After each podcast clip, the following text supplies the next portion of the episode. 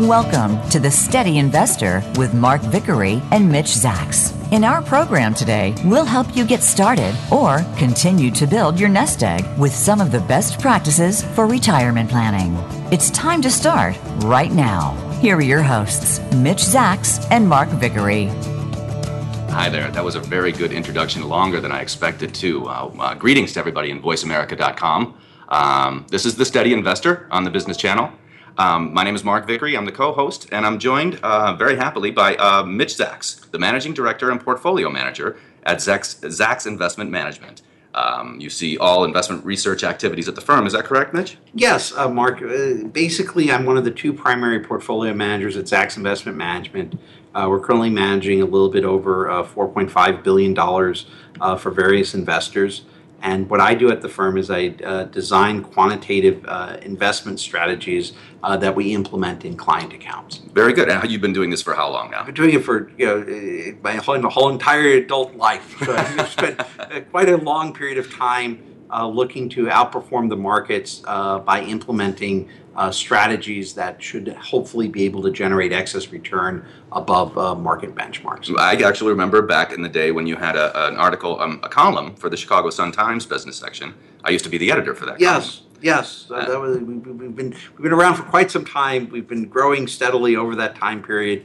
I, I started the firm with uh, Ben years ago. Uh, we had $50 million in assets under management, mostly individuals who had used our investment uh, research strategies and asked us to start managing their money. And over that period of time, it, has been very nice to grow. We've been able to go from $50 million to $4.5 billion, uh, primarily by being able to generate uh, good returns uh, for clients and uh, uh, continue to grow over time. but I'm very happy to be here with you today to talk about what's going on in the market and to talk to people about how the developments in the market uh, can uh, affect their portfolios and how we're responding to them and how we suggest other people should be uh, potentially responding to them. Very, very good. Uh, the Steady Investor Show, by the way, is brought to you by Zacks Investment Management. Uh, now, the Steady Investor, I imagine there's some sort of philosophy behind that, uh, that title. But Basically, it's, it, I'm trying to, the, the term is trying to encapsulate what we see as the philosophical underpinnings of the firm, which is essentially we're looking to hold equities over long periods of time. If you look historically back at data and you look at uh, stock market data, uh, let's say in, uh, from the 1900s uh, for the past 120 years, uh, from you know 1900 to 2016, uh, what you find is that the equity market depreciates at around a six percent rate of return above whatever the risk free rate is. So if you think of the risk free rate as the rate that you earn on holding bonds, uh, the equity markets will have historically gener- generated an annualized return uh, that's about 6% above that risk free rate. At the same time, it's generating that return, which ranges from like 6 to 10% uh, because it's 6% above the risk free rate. Risk free rate is pretty much zero now. It used to be about 3 to 4%. Um, the market has a tremendous amount of standard deviation. So in any one given year, the standard deviation of the market might be about 17%. So there's a 70% chance uh, that you're up 26%, and there's a 70% chance, uh, yeah, 30% chance you're up more than 26%, and a 30% chance you're down more than 10% in a given uh, year. And what happens is if you ignore the fluctuations, if when the market is doing extraordinarily well, you try not to get too excited. And when, if, when the market is under pressure, you try not to get too pessimistic. And you can just steady your hand and stay invested over long periods of time. Uh, you can generate real wealth in the market. But it doesn't come through trading, it doesn't come through day trading, it doesn't come through timing the market, it doesn't come through moving in and out of the market. It comes from a very, very somewhat old fashioned uh, approach uh, which is that you want to invest in equities, you want to try and ignore all the noise that you're uh, pushed upon you, and you want to stay invested over long periods of time. And if you can do that psychologically, over long periods of time, you can generate real wealth in the in the equity market. And that's generally the gist of what Zacks Investment Management does overall. Is that correct? Yeah, especially on the retail side. I, I mean, when we're dealing directly with individuals, and, and we deal with individuals, we deal with investment management companies, uh, we deal with uh, pension funds and endowments uh, and we deal with brokerage firms. We manage money for all, all these different types of groups. uh, when you're dealing with individuals, one of the most important thing for that individual is to be able to make an asset allocation across equity and debt and be able to stay consistent or steady with that asset allocation regardless of what's going on in the market. So you want to make sure that your allocation across our proprietary strategies and your allocation across, you know, fixed income is such that it stays the same regardless if the market goes up 20% or if the market falls 20%. Hence the steady investor. Yes. Um, that's good. Now we are in a current situation right now where we're seeing some, I guess, volatility on in the in the day to day markets, and that's something. We always see volatility. It's- Always see it's- There's nothing new under the sun. You always see volatility, no matter what's going on in the market. There's always a reason for it to be going up. There's always uh, naysayers calling for the market to fall, and you always are in a period of volatility. If you're not in a period of volatility, you're not investing in equities. Well, good. I think that's a nice attitude to have, and I wanted to ask about a couple of the things, at least Sure. initially here, uh, that are going on in, in the markets that people are paying attention to. Uh, we know tomorrow we have that big June jobs number uh, report coming out. Uh, last month was a little bit of a shock to the system. People, I think, uh, analysts were expecting well above 100,000 uh, new jobs created in the month of May, and we got 38,000. Um, and so I think the expectation now is for, I think, 160K or so for Right. tomorrow's number. And we had the ADP private sector jobs number come out uh, today, and I think that was about one, hmm, I don't have the numbers right in front of me, but I think it was about 168 or so uh, thousand. Right. The, the reason the jobs number is important is that a uh, the, the primary driver of the market these days are uh, interest rates, and so the market is has been uh, going up or at least not going down primarily because interest rates have remained relatively low. And uh, the jobs number is going to tell us a little bit more about the economy and whether corporate earnings are going to be growing. If you see jobs starting to pick up, uh, that's a general indication that the, the people who are getting those jobs can then start spending more money, and the corporations that are hiring those people uh, then are effectively expanding because they see their corporate their earnings uh, increasing. So I, I would expect a jobs number to surprise a little bit uh, to the upside.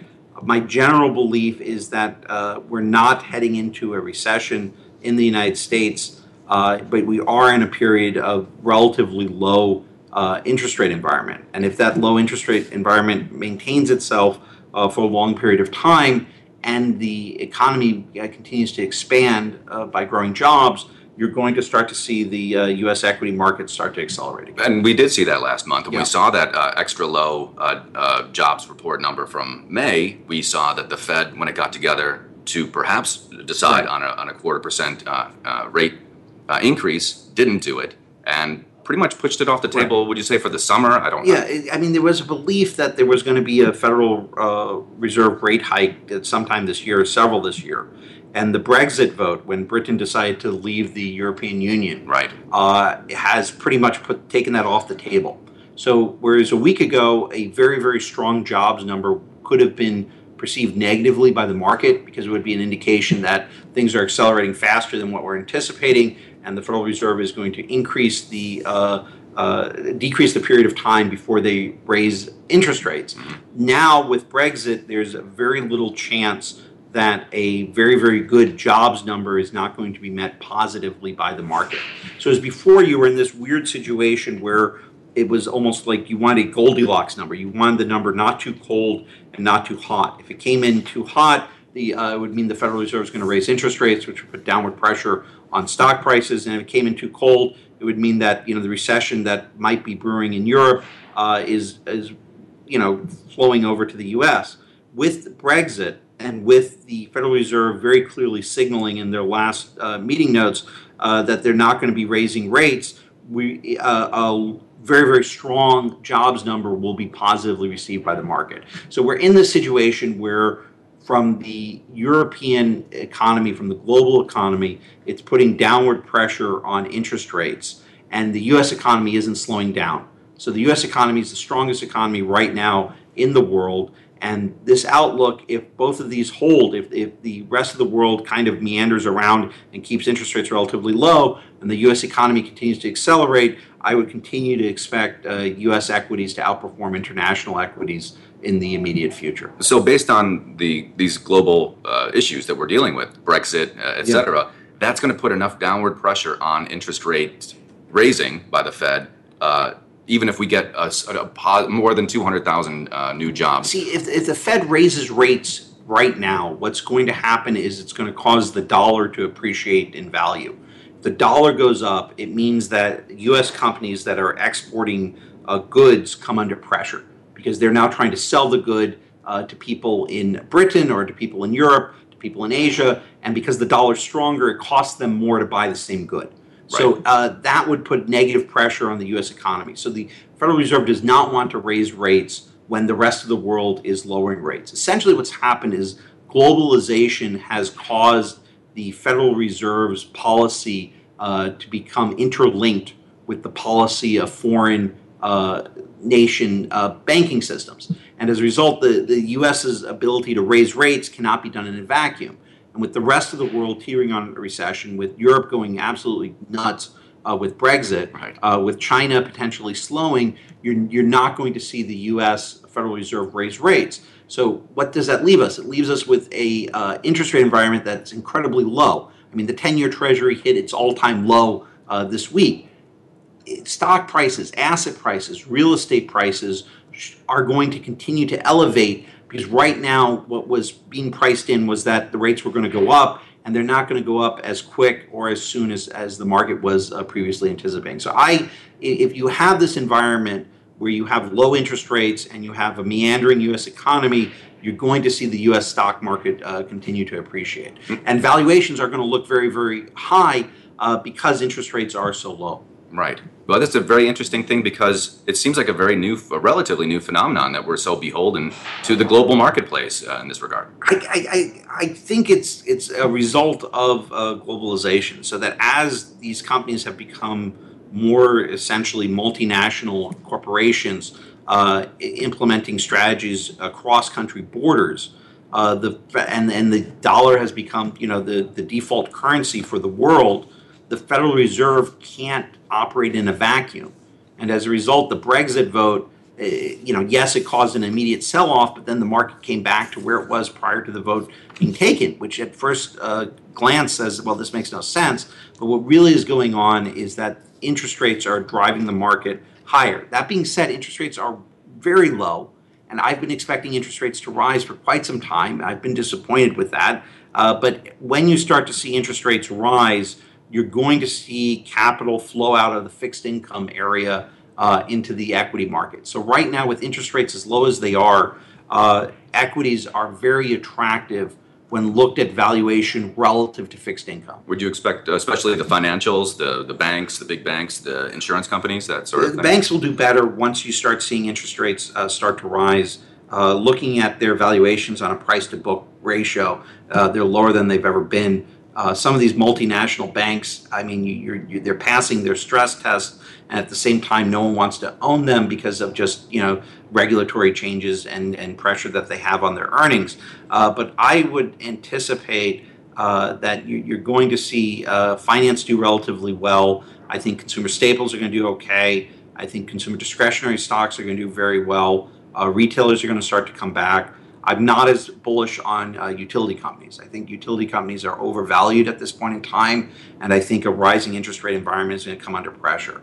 There's, we're still not in the ninth inning of this movement towards uh, dividend yield and this movement uh, towards owning companies uh, that are paying dividends. And as a result, uh, these, these sectors, like the utility sector, may in fact appreciate, but I, I would not be looking to overweight that sector at this point in time. Okay. Uh, well, it's. I think it's all very interesting. Uh, we know, though, based on the Fed minutes that we saw yesterday, that the officials uh, in the FOMC agreed on, uh, disagreed. I'm sorry, on several issues. Uh, that delaying another uh, interest rate shouldn't be wait, shouldn't be delayed that much um, because it could increase the risks to financial stability. And then there's the other side that said they wanted to see um, sufficient e- evidence accumulated uh, that would uh, sustain a pickup. But I think those FOMC meetings uh, meeting notes were before the Brexit vote. That's true. That right. So they're, they're occurring before the Brexit vote. There was a majority saying, "Listen, we have to be careful about uh, raising uh, interest rates." They said, "Let's wait and see what happens with Britain's vote." Uh, the, the, this vote in Britain, it's really pushing. what it's really showing us is that you really have to the old tried and true method of investing which is owning equities and owning fixed income securities in the US, is going to prosper over the next uh, five to seven years. That all these, uh, if you look at what's been happening, uh, you know, there's been a movement away from the US, there's been movement towards international equities, uh, towards owning international bonds. And what's happening, what, what's playing out is the US is continuing to grow, and what's happening is Europe is, is coming under pressure, mm-hmm. and Asia is coming under pressure. And in a low growth environment, you're going to see capital flows continue to move uh, towards the US, continue to move towards uh, things that have lower degrees of leverage. Uh, so I see it as a uh, as essential endorsement of the firm's philosophy, which is to keep it uh, very, very straightforward in terms of the instruments that you want to be investing in. You don't want to be going out and trying to buy uh, international REITs you want to be focused on U.S. REITs if you want to be owning REITs at all in the portfolio. Because we've got the stronger economy. Because we've got the stronger economy, and it's just more stable over long periods of time. When I when I talked about the steady investor and the six percent annualized rate of return of the equity markets, uh, that was effectively for the U.S. equity markets. If you look at other equity markets, because they engage in wars, the countries and things of that sort, you don't see this upward trend uh, as stable over time. And we have negative rates, and plenty of right, right. We have negative rates, which I, I, don't think is sustainable, and I would expect the rates to rise. So I would generally expect that if you look at the earnings yield of the S&P 500 and you compare it to the Treasury yield. So when I say the earnings yield of the S&P 500, if you purchase all the companies that are in the S&P 500 and you privatize them and you took all the earnings they are generating and you uh, essentially took it as a dividend uh, without the tax effect, mm-hmm. you would get an earnings yield that's substantially higher uh, than the 10 year treasury yield. And that is not that sustainable over long periods of time. So what's going to have to happen is you're going to have to see the earnings yield of the stocks of the equity market fall, which is going to happen from having prices rise, and you're going to have to see the treasury yield essentially rise as well. I mean, if you look at it this way, if you took you took money and you gave it to the uh, the Treasury at the 10 year yield, you're, you're below 2%. You're at like 1.5, 1.6% annualized yield. If you took that same money and you bought a portfolio of high yielding dividend stocks and you held that portfolio for a 10 year period, you're going to get a higher dividend yield on that portfolio and you're also going to get capital appreciation. Now, during that time period, you're going to see uh, tremendous fluctuations in the value of those companies, but over a 10 year period, uh, equities are very, very likely, almost guaranteed, I shouldn't say guaranteed, but they're very, very likely to outperform fixed income. Because in this one box, listen, you're going to get 10 year treasury yield at 1.5%, and during that period of time, you're going to probably see interest rates rise. Mm-hmm. On the equity side, you're going to get a dividend yield of 2.6, 2.7% for a large cap value portfolio, and you're going to see ca- uh, price appreciation occur with the underlying component stocks. So it's like if you look at AT&T's debt versus AT&T's equity, it's very very clear that AT&T's equity is a more attractive investment right now than AT&T's debt. In both instances, you're you're exposed to the credit risk of AT&T, but with its equity, you can profit over time uh, because of the price appreciation. That's great. We're going to take a break, and we're going to come back to talk about the most pessimistic bull, pessimistic bull market in history. We're with Mitch, Mitch Zacks.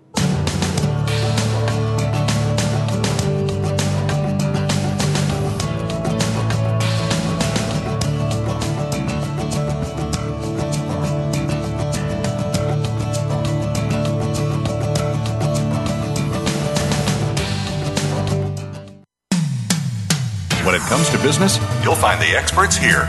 Voice America Business Network. Zacks Investment Management is a wealth management boutique formed over 23 years ago and manages several billions of dollars for thousands of customers. At Zacks, we believe acting in your best interest is our obligation. Zacks focuses on providing solutions rather than selling our clients' product. With trust in the financial industry at an all time low, we find this focus to be a key differentiator for our firm. We're based in Chicago and have a team of experts located across the country to help you with your retirement planning. Whether you need help with financial planning or looking for a second opinion on your retirement plan, give us a call at 800 245 2934. Or to learn more, go to zimwealth.com. Again, that number is 800 245 2934 or go to ZIMWealth.com. Past performance is no guarantee of future results. Potential for loss exists in any investment. Material is for informational purposes only. It is not investment, legal, accounting, or tax advice. A recommendation to buy, sell, or hold a security. No advice is given about a strategy's suitability for a particular investor. Today's dramatic business and workforce changes make it urgent to think differently about HR. Instead of being just the system of record or engagement, HR needs to become an agile platform for everything in your organization to come together to transform the work experience. How can you develop your key relationships across the business as you transform HR into a powerful force for business breakthroughs? Tune in Thursdays at 11 a.m. Pacific, 2 p.m. Eastern on the Voice America Business Channel for Changing the Game with HR, presented by SAP. When it comes to business, you'll find the experts here. Voice America Business Network.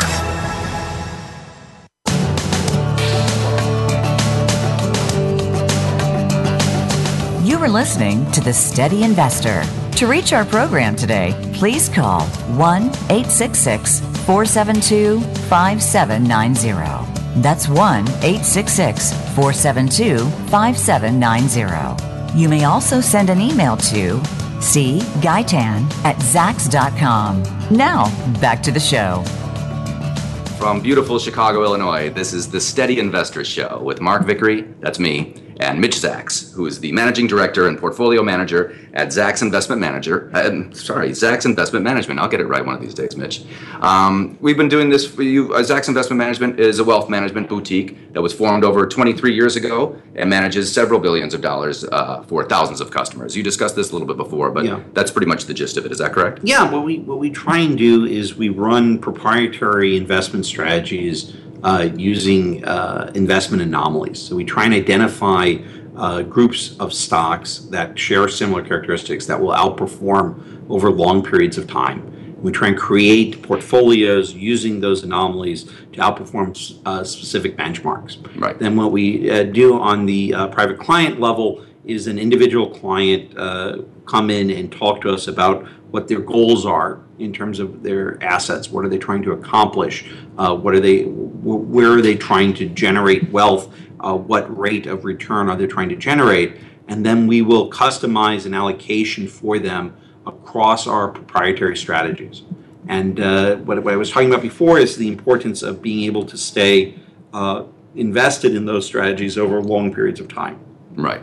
Our goal, for instance, in our small cap core strategy is out to perform out to, to outperform the Russell uh, 2000 benchmark index. Okay. Now, uh, if we accomplish our goal and we, we outperform by, let's say, three or four or two percent uh, after fees uh, for the year, we're very excited. But then you have the Russell 2000 could go up or down. And what is very important to people to realize is that the important thing is to stay invested in the Russell over long periods of time. That there'll come periods of time uh, when the Russell seems like it's going to go to, uh, to the moon, it's going to continue to go up, and there'll be, uh, come periods of time when the Russell 2000 comes under tremendous amounts of pressure. You have to ignore your emotions in both uh, cases and just continue to hold that equity exposure over long periods of time. Now, if you can do that, you should be able to generate an annualized return of around 6% above the risk free rate over an extended period of time. So let's say we can generate, let's say the risk-free rate increases, it gets to about two percent, and uh, you know we can generate six percent above the two percent, so we can generate an eight percent annualized rate of return. Well, after nine years, because of compounding, if we can generate an eight percent uh, net of fee uh, for the client after nine years, the assets uh, will double. And so that's how people generate wealth. It is not a process where it is, well, can I uh, outperform the market in the next month? Can I generate the market to go up in the next three months? It really is trying to get a six to nine percent annualized rate of return and staying invested for an eight to ten year period. And if you can do that, the assets you have invested will double. And if you can do that for another 10 years, they double again. And if you talk to people who have tremendous, you have generated wealth in the equity markets, the story is almost always the same, which is that they invested in an equity, they held the equity for an extended period of time, and they didn't get shaken out. And over long periods of time, what the turmoil in the market does is it transfers the wealth uh, from those who panic uh, to those who remain steady in the market. It sounds like a good deal because the Russell 2000 is a small cap based, uh, more volatile uh, index anyway than say the S&P 500. I mean, I mean, there, there's evidence that over long periods of time, the Russell 2000, because you are bearing more risk, should outperform the S&P 500. But like you said, if the market goes down uh, because of a, a, calamity, the Russell 2000 is going to go down more than the market. It's a higher, slightly higher beta uh, index uh, than the S&P 500. We also have strategies that try and outperform the Russell 1000 value, which is a large cap value index. Okay. And uh, those strategies are very much in favor right now uh, because the low interest rate environment is causing the search for yield across the U.S. equity spectrum. And so, what, what investors are looking for are companies with very, very stable earning streams that can pay a consistent dividend. Now, when interest rates were 6%, that wasn't that interesting. But with interest rates at 1.5%, 1.4% uh, for the 10 year Treasury, uh, if you can find an equity that's a stable company uh, like AT&T that's paying a, a substantially higher dividend yield right. uh, and hold that for a long period of time, if interest rates remain low, you're going to generate excess returns over those stocks that don't pay dividends and over the S&P 500 uh, in, in aggregate. Very good. Now, before we go on to an article that you wrote recently, I wanted to give a quick uh, plug here. Can I do that? Um, for, uh, for Zacks Investment Management. Um, if you're interested in talking to uh, Mitch or one of uh, people in Mitch's office, you can call us at 1 800 245 2934. Excuse me. Say that again 800 245 2934. Or to learn more, go to zimwealth.com. That's for Zacks Investment Management, zimwealth.com. Okay, let's talk about the most pessimistic bull market in history. This is an article you wrote. Uh, looks like the production date on that was, or the publishing date was June 27th. Is that correct? Yeah, it, it's it, there's an old adage that uh, bull markets climb walls of worry, Right. which is that uh, you know when when uh, Ben and I founded this firm years ago, and we used to have fewer employees. We used to sit around for the uh, holiday parties, and uh, one thing Ben used to do is go around and ask everyone which way they thought the market was going, and if everyone thought the market was going up, that would be a negative sign. And and the the reason is you you need to have pessimism in the market that is overcome for a bull market to continue to run. When everyone buys into the bull market and there's tremendous optimism, you have this exuberance that occurs and you'll have a couple maybe half a year or another year year or two of you know just inflated asset prices uh, before the correction occurs so it's very very encouraging that measures of investor sentiment are extremely negative that if you go to the average person on the street they're not very excited about investing in the equity market if you look at the headlines and you do word analysis of blog postings and you look at the negative words that are listed in the blog postings, you see it higher than what it has been historically.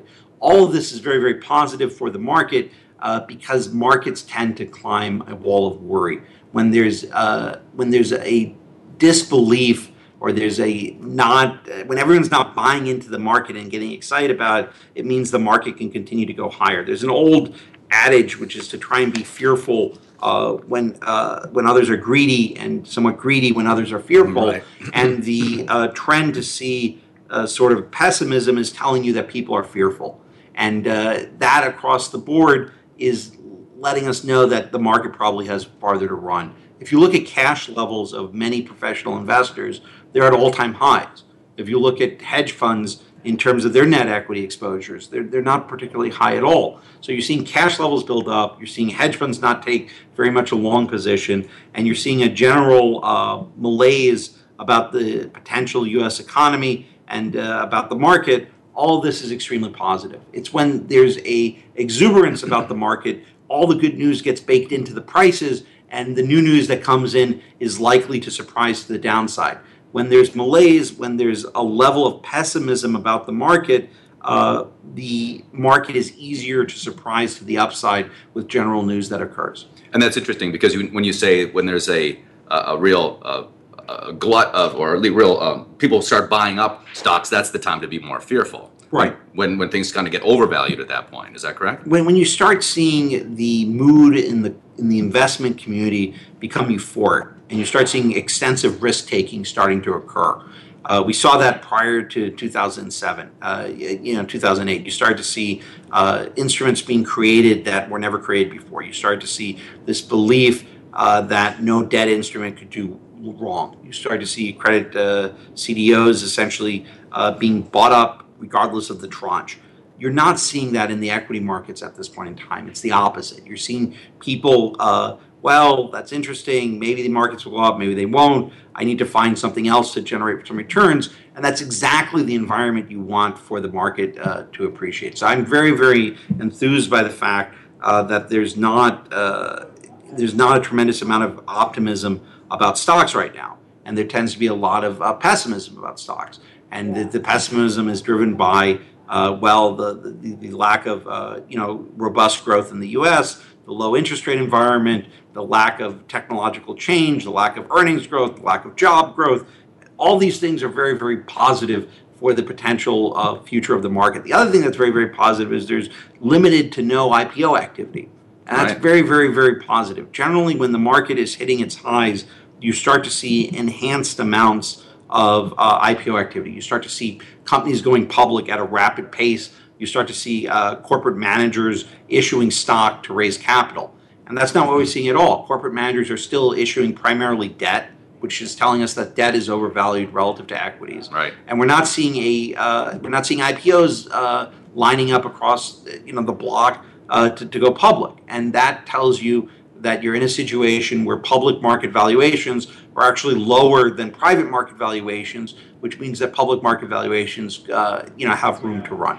And then you'd only really start feeling a little concern about uh, the investment strategy that you're just describing once you see that uh, exuberance coming back into the market once things really do start taking off. You, you do start to see it but the, the key issue is that you do, you want to ignore it. You, you do you, there's no way to determine when that bull market starts to become a bear market you can't time that right so the correct course of action is you have to hold equities through the bear the bull market run up to the bear market pullback and the bull market recovery and that will happen over a 10 year period. And the key is because you can't time when these events are going to occur, you can't predict what's going to happen necessarily with the market. I believe it's going to go up. The indication is from the low IPO activity, uh, the negative sentiment, the relatively low interest rates, the attractive valuations of equities relative to bonds, the market should be heading higher. Uh, but you, you can't invest on that idea. The investment is that you know that whatever's happened before, the market's been able to assimilate it and generate this annualized rate of return of 6 to 9%, uh, 6% above the risk free rate. That you can take to the bank. That is likely going to materialize, very, very likely to materialize over the next 10 to 15 years. So it's like you don't know how the next inning of the game is going to come out, but you know how the game ends.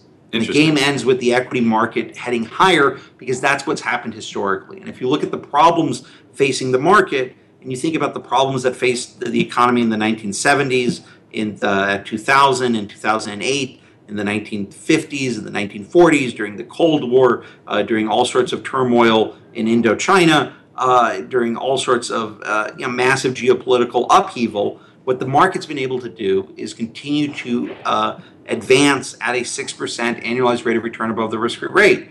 That's historically happened.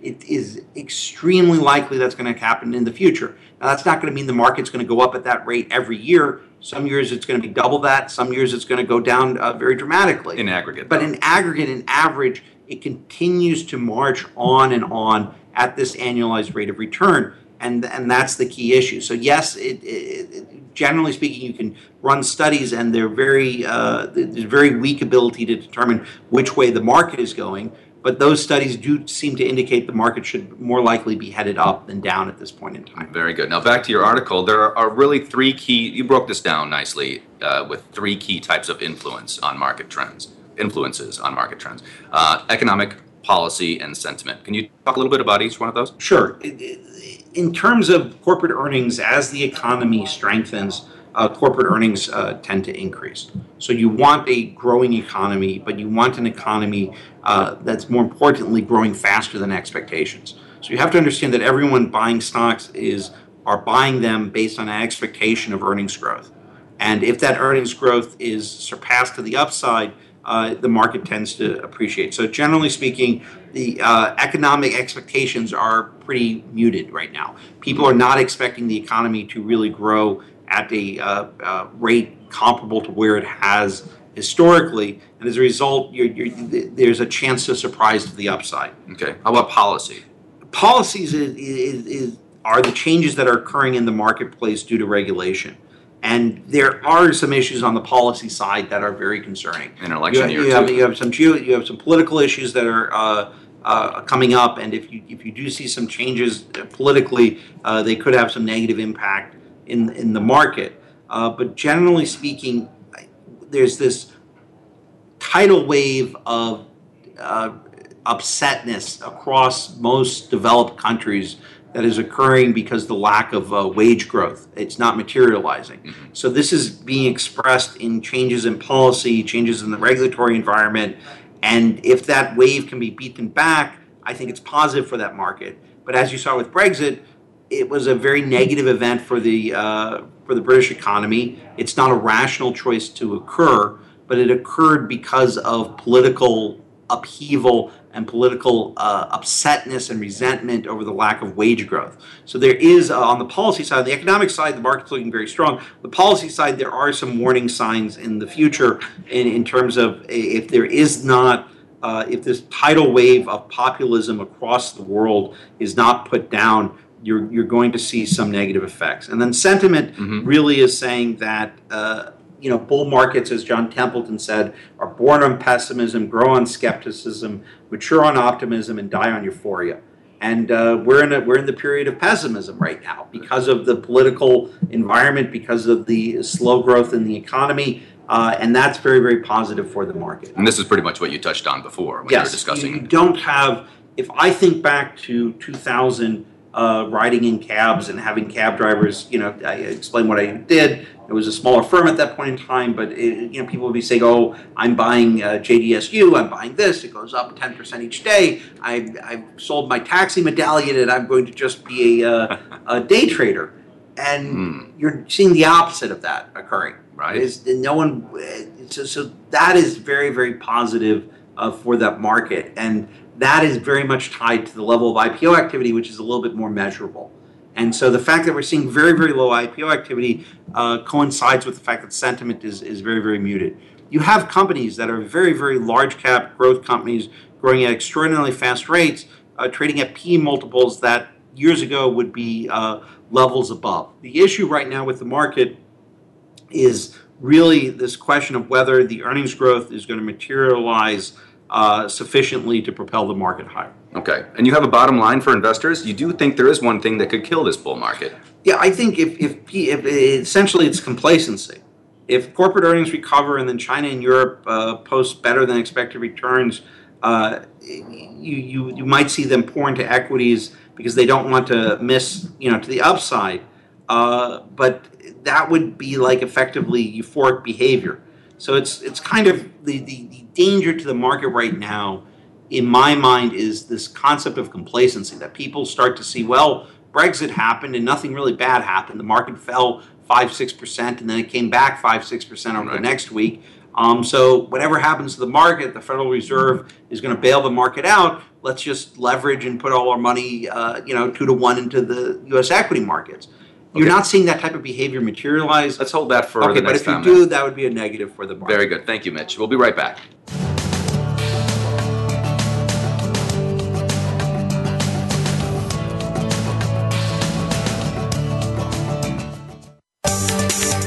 From the boardroom to you, Voice America Business Network. Zacks Investment Management is a wealth management boutique formed over 23 years ago and manages several billions of dollars for thousands of customers. At Zacks, we believe acting in your best interest is our obligation. Zacks focuses on providing solutions rather than selling our clients' product. With trust in the financial industry at an all time low, we find this focus to be a key differentiator for our firm. We're based in Chicago and have a team of experts located across the country to help you with your retirement planning. Whether you need help with financial planning or looking for a second opinion on your retirement plan, give us a call at 800 245 2934. Or to learn more, go to zimwealth.com. Again, that number is 800 245 2934 or go to ZIMWealth.com. Past performance is no guarantee of future results. Potential for loss exists in any investment. Material is for informational purposes only. It is not investment, legal, accounting, or tax advice. A recommendation to buy, sell, or hold a security. No advice is given about a strategy's suitability for a particular investor. Feel it when you work with marketing or PR firms? They're moving in slow motion. Or they just don't know what they're talking about. You won't get that on Marketing at Lightspeed. Host Ethan Raziel and his guest experts will deliver tips and tricks that work at Lightspeed. If you want to accelerate your company's marketing, listen every Thursday at 8 p.m. Eastern Time, 5 p.m. Pacific Time on the Voice America Business Channel. Voice America Business Network, the bottom line in business.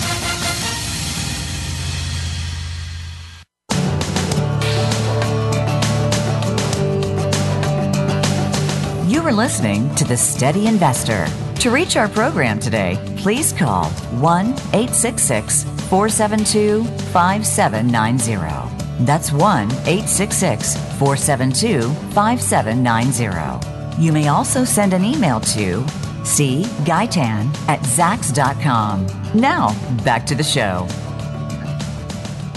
Hi again, uh, Voice America Business Channel listeners. This is Mark Vickery with the Steady Investor. I'm joined by Mitch Zacks for this entire segment, and uh, it's been a pleasure to talk to you so far. We do have one more segment we'd, like to get to uh, some things. Uh, Mitch, because you are the uh, the managing director of uh, Zacks Investment Management, we wanted to ask you some questions about what investors should look for in a money manager? What, what sorts of qualities, what sorts of questions investors can ask uh, to, to um, find themselves the right person? I, I think the, the, I'm looking through the, the piece we have here. One of the things that jumps to my mind is that with a registered investment advisor, you're dealing with someone who's a fiduciary. So they're always trying to act, they're required to uh, act in your best interest at all periods of time when you're dealing with a broker, they're selling products and they're earning commissions. So they don't always have to act in your best interest at all time, uh, but what they're trying to do effectively is uh, try and get something that's quote suitable for an investor. And uh, generally speaking, I think you're better off uh, with a uh, registered investment advisor because of the fiduciary uh, constraint or the fiduciary duty that the investment advisor has. They're beholden to your interest. They, we have to work in the client's best interest at all periods of time from a legal perspective. And that is a stronger uh, philosophy. It's a, it's a better philosophy for a client to be operating under than with a broker where they're trying to sell a product and potentially get commissions. Right. That's not to say brokers are bad. They're very, very good brokers, but you don't have this added, uh, uh, this added uh, enhancement of being a fiduciary at, at points in time. Right, what they call the fiduciary right, standard. so it's a fiduciary standard. So it's uh, you essentially you, you don't have the suitability standard. I think that's very important. The other issue is what, what custodians do you use? With an investment advisor, uh, unlike with a brokerage firm, the assets stay at a custodian. So what I'm saying is, uh, if you have an account at Schwab or Fidelity, the assets stay at Schwab and Fidelity and you give the investment advisor the ability to trade those assets at Schwab and Fidelity for a fee. So they're looking uh, through that portfolio and they're trying to determine in that portfolio what are the best stocks and bonds to be purchasing for you in your circumstance. Mm-hmm. And the uh, you want to be working with a custodian that you feel comfortable with, uh, so that the, the money is safe at all periods of time. You don't want to be in a situation where the you know the custodian is someone you've never heard of, uh, or is a very, very small operation. So we tend to work with uh, three custodians, Schwab, uh, Fidelity, and Folio FN, all uh, three very, very stable, large, uh, relatively large organizations uh, that, that over time helps an investor make sure that the money is safe. Yeah, household names, all three, too. how, are, now, how are advisors compensated in general? Generally speaking, as a registered investment advisor, it's a fee based arrangement and that's usually the best arrangement so that we are paid a percentage of the assets under management. So we have a huge incentive uh, not just us other registered investment advisors as well uh, to try and grow the assets as much as possible. So if we grow the assets our fees go up. If the assets go down in value our fees go down. So over long periods of time, what we want to do is make sure we have strategies that are causing the firm to grow, and those strategies that cause the firm to grow are also the same strategy that causes an individual client's account to effectively grow over time. Okay. So a, a, a, in a commission-based world, the uh, broker might sell something like a private equity deal, a non-traded REIT, uh, something that has a relatively higher fee. And uh, these fees, uh, annuities are a perfect example. They can run to five to seven percent of the investment. There's no liquidity. Uh, there's lockups involved. Once you invest in these things, you can't get out of them, uh, and the, it's highly lucrative for the broker selling them. In our instance, as a registered investment advisor, we're not investing in these strategies because they're not in the best interest of the client. And uh, these strategies also, over time, are likely not to grow the client's assets. Generally speaking, you can do much better by just owning a basket of, of high quality US equities than you can by doing an annuity. The annuity gives the, the, this false sense of security because they, they keep giving you a statement that doesn't change in value. But in reality, it's changing in value dramatically, and the rate of return you're going to get over a 10 year period is much, much lower than owning US equities. You're also exposed that if the world really does come under massive pressure, uh, you're exposed to the credit risk of the entity that offered you the annuity. So it's like a, you lose to the downside and you lose to the upside, but it's disguised in a marketing package so that the client does not see fluctuation in the account. They say, well, the market fell 20%, oh, my account hasn't fallen. If the market falls another 20%, what happens is there's no money in the account because the person who's issuing the annuity has gone bankrupt. and so we saw that in 2008 where the annuities did not protect the downside. So it's very important, I think, uh, that you're paid on a invest an AUM basis where it's a fee based on the amount of assets under management. You're working in the client's best interest. You're working as a fiduciary where you have to provide the client with the best advice. And you always have to act in their best interest. You're trying to grow the client's money over time. That's a very, very good point. Now, not to put you on the spot, but let's talk about Zacks Investment Management for a second. How have your investment strategies performed versus their benchmarks? Well, the reason we've been able to grow the firm from $50 million to $4.5 billion is because over long periods of time, we are able to generate excess returns.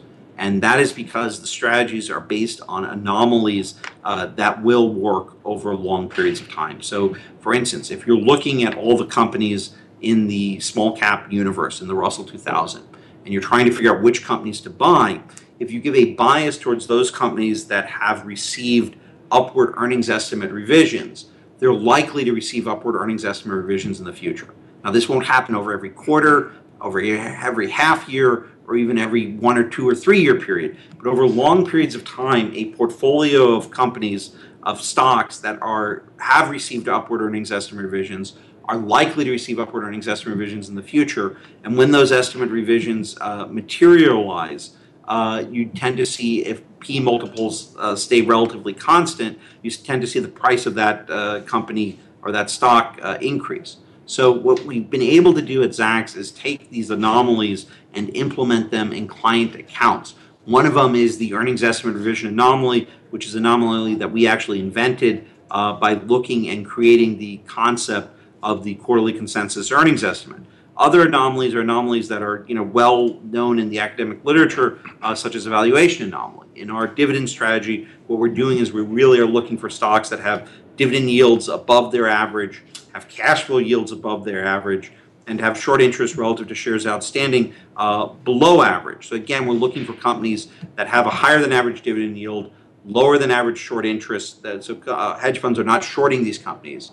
And as a result, the uh, dividend yield is going to likely be more sustainable over long periods of time. And when we implement that in our dividend strategy over you know a 10 year uh, 10 year period, we've been able to uh, outperform uh, the benchmark Russell 1000 value. And that's how advisors are able to manage yes, the risk. You're talking about you know if your expectation is for the market to appreciate at 6% above the risk-free rate of return and the risk-free rate is zero so your expectations were a 6 to 7% rate of return if you can just get 1 or 2% above that net of fees through active management you can dramatically cut down on the amount of time it takes uh, to double the money. So if you're at a 7% rate of return, it's going to take you uh, essentially 10 years uh, for you to double the money. If you're at an 8 if you're at a 9% rate of return, it takes you 8 years. Mm-hmm. And that doesn't seem like a lot, but if, over a 20 year period, uh, you've doubled now in eight years, you've doubled now in eight years, and now you've gone halfway through another doubling period. So it compounds itself over time. Right. So the ability to generate excess returns through,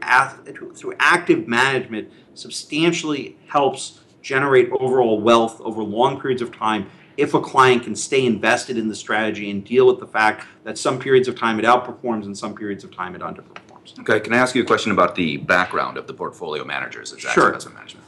I've been doing this. I mean, there's a there's a team of portfolio managers. I head up the team. There are two primary portfolio managers, myself and Ben Zacks, and uh, we've been doing this for all our adult lives. And then we work with a team of PhDs, and uh, in terms of developing the anomalies that we implement in the strategy. In terms Okay. of my background, I uh, graduated from Yale. I worked as an investment banker for a while on Wall Street. I then got an MBA in uh, analytic finance and statistics from the University of Chicago, and uh, you know effectively started the firm with Ben.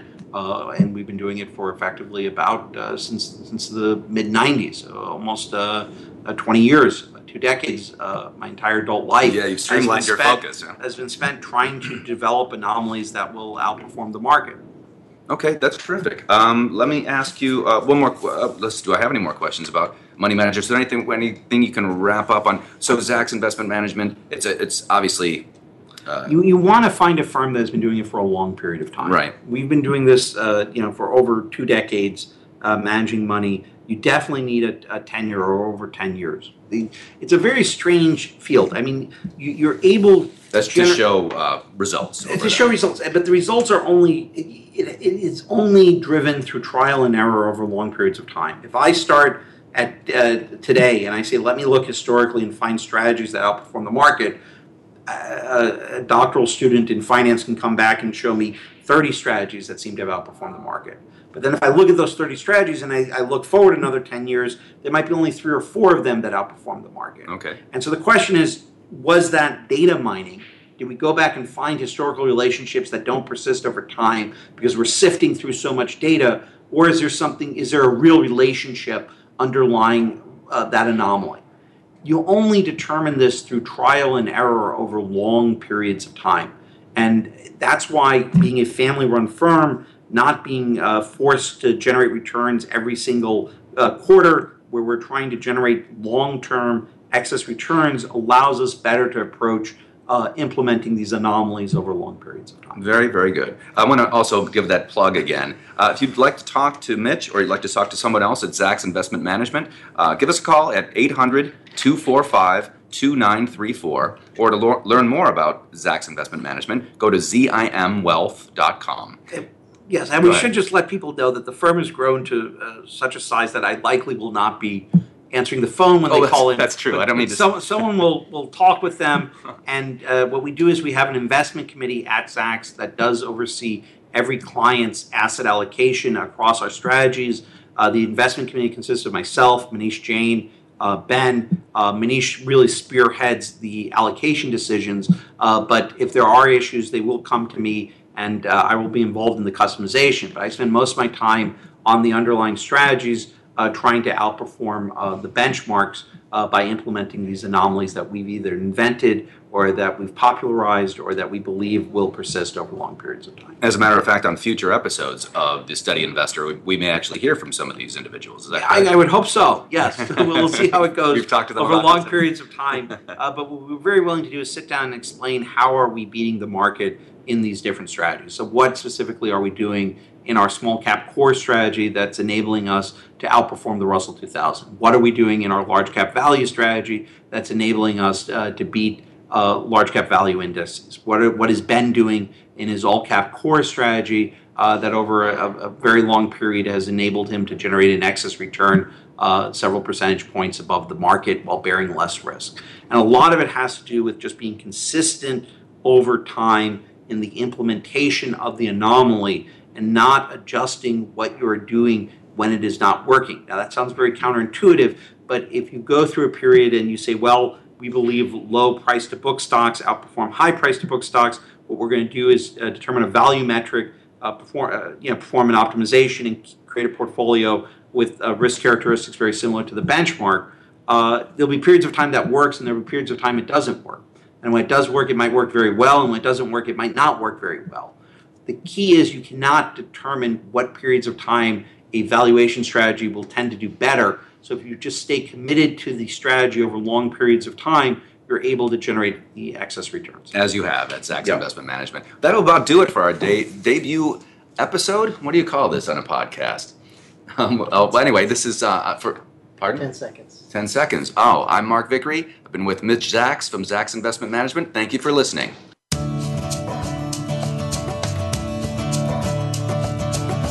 Thank you for tuning in this week. Be sure to join Mitch Zacks and Mark Vickery for another edition of The Steady Investor next Thursday at 9 a.m. Pacific Time, 12 noon Eastern Time on the Voice America Business Channel. If you haven't started your retirement plan yet, what are you waiting for?